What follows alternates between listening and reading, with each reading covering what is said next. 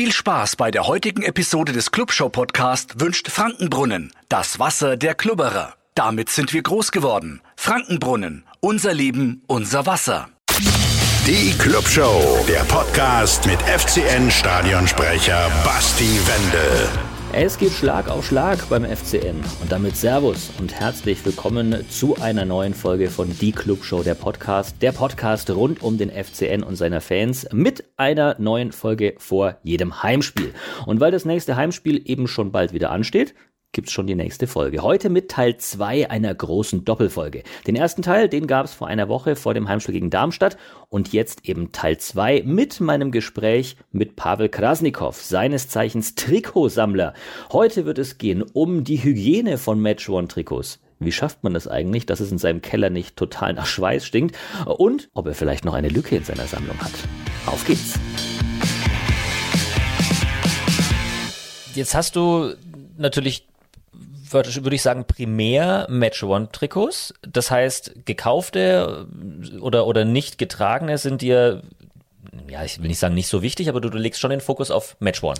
Richtig, also so Match One oder Match Prepared, wenn man sagt, das ist, mhm. äh, sind Trikots, die einfach für mich Leben haben, ne? die einfach auch irgendwo so ein, ja, übertragen sagen, also wenn es jetzt verschwitzt ist oder mit mhm. Spielspuren, ähm, das ist dann schön. Das ist äh, okay. Äh, Jetzt sitzen wir hier zwischen ganz vielen, wahrscheinlich größtenteils Match-One-Trikots. Wieso stinkt es hier nicht nach Schweiß? Äh, die äh, sind alle schon ausgeräuchert, sage ich einmal. Also, wenn man jetzt Aber nicht gewaschen? Also die werden nicht in die nein. Waschmaschine oder... oder nein, nein, okay. nein, die gehen gar nicht, weil das wäre dann blöd. Dann wäre es ja weg. Dann wäre es ne? weg. Dann wären genau, die Spielspuren ja. weg, da wäre so für mich so irgendwie der Geist von dem Trikot so ein bisschen weg, ne? Mhm. weil äh, na, das soll ja auch wirklich frisch bleiben. Ne? Naja, je nach äh, Geruchsintensität bleiben die dann auch äh, eine oder vielleicht auch bis zu einem Monat dann auch irgendwo auf dem Balkon oder im Garten dann hängen mhm. und müssen erstmal wirklich geruchsneutral werden. Ne? Da ist okay. ja vielleicht auch mal, weiß nicht, Nebel oder was doch dann dazu kommt, vielleicht diese Feuchtigkeit, ne? Und dann stinken die auch nicht mehr. Aber gut, dass du okay. sagst, ich rieche es ja nicht. Ja.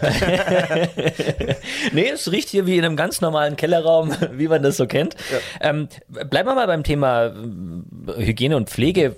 Also gewaschen werden sie nicht, aber was, also machst du dann auch was mit den Trikots? Schaust du, dass sie, ich meine, dass es hier nicht, nicht nass wird und so, ist, ist selbstverständlich, aber pflegst du die einzelnen Trikots dann auch irgendwie? Äh, eigentlich weniger. Also was ich manchmal mache, ist, wenn äh, zum Beispiel, es gab eine Phase ähm, bei Beflocker, äh, da hatten die gro große Probleme, das heißt, es war nicht dafür ausgelegt, äh, beispielsweise dieses DIBA, äh, ja. nicht dafür gedacht, dass das über Jahre eben, äh, also Jahre überdauert, okay. sondern für eine Saison oder zwei Saisons gedacht. Und Ach, das geht dann ab oder löst sich auf? Äh, richtig, das wird, nee, noch schlimmer, das löst sich nicht ab, sondern es wird klebrig. Das heißt, dieser Kleber, der, ähm, der ah. quillt dann quasi hervor, genau, also sobald es nur ein bisschen irgendwie wärmer wird und dann muss man so eine Handcreme einfach hingehen. Und das, ähm, aber das hat man schon länger nicht mehr gemacht. Also hier ist ein, anscheinend richtig gute Temperatur und ja. äh, äh, dann creme ich da praktisch nur diese Buchstaben dann immer ein. Ne? Und dann bleibt ah, ja. das auch, ne? Dann bleibt dieser, dann geht, äh, bildet sich so, so ein Schmierstoff oder so ein Film, mhm. ne? Und der hält es dann wirklich zurück. Ja, manche gehen sonntags mit dem Hund raus, Pavel cremt die Trikots ein. Die Trikots, genau. Gesichtscreme, Feuchtigkeitscreme. ähm, wäre das jetzt auch, wenn, wenn ich jetzt hier diese Geschichte höre und sage, ja, ich könnte mir das auch vorstellen, Trikots zu sammeln, ist das so vielleicht das, das Wichtigste, dass man sich auch wirklich damit beschäftigt, dass, dass die Teile auch, auch okay bleiben, weil ich meine, es ist viel Synthetikstoff, andere haben sie noch aus Baumwolle. Da muss man ja schon auch darauf achten, dass das ordentlich aufbewahrt wird einfach.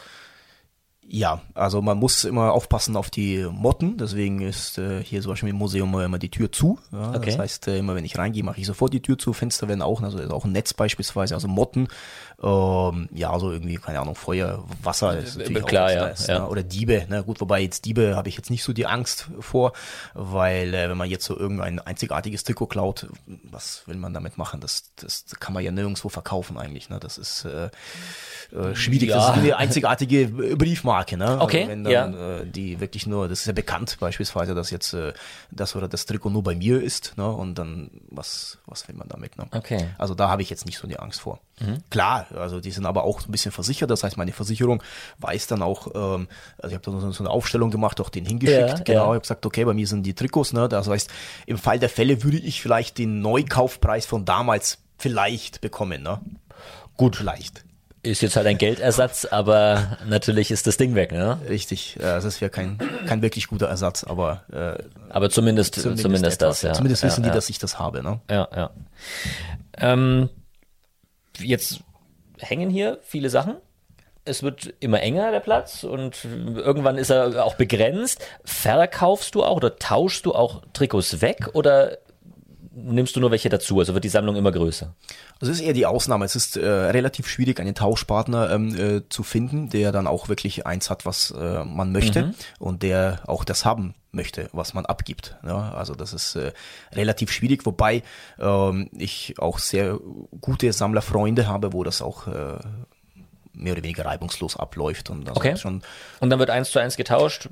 Wie Nee, das ist tatsächlich, das wäre der einfachste. Eins zu eins zu eins ist immer schwierig. Da sagt Okay. man so, Mensch, oh nee, meins ist ein bisschen mehr, mehr wert als deins. Was können wir da machen? Dann nehme ich noch eins dazu, was aber dann im Summe mehr wert ist. Also muss er noch eins. Ne? Mhm. Und, und dann, äh, ja, wird's dann vielleicht irgendwie äh, doch ein größerer Tausch. Ne? Aber man wird sich meistens einig. Also eins zu eins, was ist so ein Trikot wert? Das ist immer ein emotionale Wert. Ne? Und dann aber das, das klappt eigentlich äh, relativ Okay. gut und äh, öfter als man denkt, dass man tauschen kann. Ja. Man kennt sich in Man der Szene sich. wahrscheinlich. Genau, genau. Also es ist, äh, man hat auch hier äh, Sammler, mit denen man sich gut versteht und äh, Sammler, mit denen man sich nicht so gut versteht und dann Klar. das ist ganz normal. Es ist menschlich und äh, äh, dann wird halt einfach auch drüber gesprochen. Also wir diskutieren auch, äh, also da wird auch Sammler, die rufen mich dann irgendwie ganz spät abends an und dann, dann redet man wirklich noch eine Stunde über irgendwelche belanglosen Sachen, über irgendwelche Spielspuren, die da bei einem Spieler oder eine, eine Größe von, ne, also welcher Sp- äh, wel- welche Größe, welche Trikotgröße trägt zum Beispiel Ja, jetzt ja. dieser oder die- diejenige Spiele, weil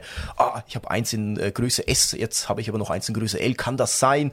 Und äh, ja, also das Okay, sind diese okay. spannenden Fragen, die man dann nachts um keine Ahnung, 23 Uhr noch zu bereden hat. Ne? Hast du ein Trikot, was, also was du noch nicht selber besitzt, wo du sagst, ah, da würde mich vielleicht interessieren oder muss ich unbedingt noch haben, aber ich find's nicht oder es ist zu viel Geld, was ich da ausgeben müsste? Ein, ein, ein Wunschtrikot? Es ist noch eine Lücke, die, sage ich mal, so aus den letzten äh, 30 Jahren noch bei mir, äh, ich will nicht sagen klafft, aber gut, es ist immer, immer, äh, also ein Sammler hat zu mir immer gesagt, es muss immer etwas äh, dabei sein, was man sucht. Ne? Klar, also, ja. Genau. Also ich suche noch das äh, gelbe Trigema-Trikot aus der Saison 93, 94, wo wir damals das Phantomtor damit gefangen haben. Das wäre so meine, äh, so eins aus den, sag ich mal, letzten 30 Jahren, was mir fehlt. Der Club in Gelb, allein das ist, ja. Äh, noch nicht gar, also Club in Grün, was du jetzt Ja, erzählt, das ist ja, natürlich ja, pervers, aber Club in Gelb ist auch schon Es, sticht etwas raus, sagen wir. etwas, ja. Aber hat es auch gegeben, Ja, ja. offensichtlich. Okay. Jetzt nicht für möglich gehalten. Abschlussfrage. Schwierige Frage. Hast du auch ein Trikot von Fürth? Nein, also jetzt aktuell nicht. Ich hatte tatsächlich mal so ein Trikotpaket bekommen, wo wirklich viele, viele dabei waren und da waren, äh, da waren glaube ich irgendwie ein oder zwei Trikots dann von Fürth dabei oder ich glaube, ich habe mit einem Sammlerkumpel mal ähm, zusammen aus England mal so ein Paket bestellt, wo seins auch mit da, in diesem Paket Ja. dabei war. Ne? Ich weiß nicht, wie die sich dann irgendwie vertragen haben. Äh, also jetzt aktuell habe ich keins. Ich hatte mal tatsächlich aber eins, die habe ich aber Ah, ja. sofort wieder verkauft oder irgendwie an den Mann gebracht. Ich kenne auch äh, ein, zwei Fürth-Sammler, mit denen ich mich auch me menschlich gut verstehe. Ja? Also natürlich bei Derby sind wir äh, Feinde, ist ganz klar. Klar, aber man muss es auch sagen, wie es ist. Am Ende des Tages sind es alles Fußballfans oder in deinem Fall dann halt Sammler. Richtig, richtig. Ne? Und der kriegt dann halt die Fürth-Trikots. Also ich habe schon ein paar auch äh, vermittelt an ihn dann auch. Ne? auch Aber nie behalten. Nein, nein, nein. Also sowas, sowas ist einfach ein No-Go. Also das, das geht gar nicht. Also Fürth passt nicht, passt gar nicht. Passt nicht in diese Sammlung. Nein, also, nee, also ich bin auch ein richtiger äh, Club, also außer dass ich Sammler bin, bin ich, ich auch vorher schon gewesen und das heißt mit Fürth und Bayern, das geht gar nicht. Das lassen wir so als Schlusswort stehen. Pavel, ich danke dir ganz herzlich. Dankeschön, Sebastian, ja. Werbung. Die Clubshow, der Podcast, wird möglich gemacht von Frankenbrunnen. Ob's ein Sommerausflug zum See ist, die gemeinsame Familienzeit im Garten oder mit Freunden ein Clubspiel im ausverkauften Max-Morlock-Stadion zu genießen, mit der richtigen Erfrischung macht all das noch ein Stückchen mehr Spaß. Frankenbrunnen, das Wasser der Klubberer, unser Leben, unser Wasser. Wir schauen jetzt ein bisschen in die Zukunft und zwar auf den Donnerstag, den 20. April. Das ist dann vor dem übernächsten Heimspiel. Ähm, da gibt es eine Podiumsdiskussion in der Bertolt Brecht Schule, wenn ihr also die Zeit zwischen den Heimspielen zu etwas Bildung in der Art äh, nutzen möchtet.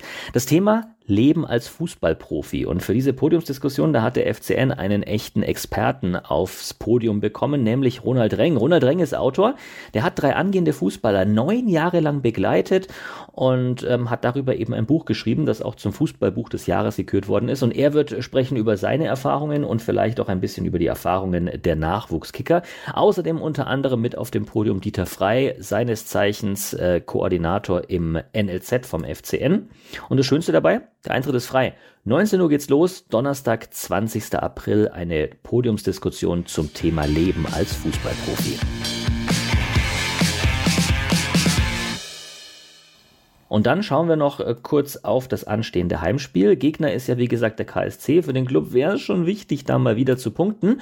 Und ähm, um äh, die richtige Stimmung im Stadion äh, hinzubringen, äh, werden Flo und Dippi, unsere FCN-Stadionsprecher, unterstützt. Und zwar von René. Wer René ist, warum er die Stadionsprecher unterstützt, warum die mal zu dritt sind, da will ich jetzt gar nicht zu viel vorab verraten.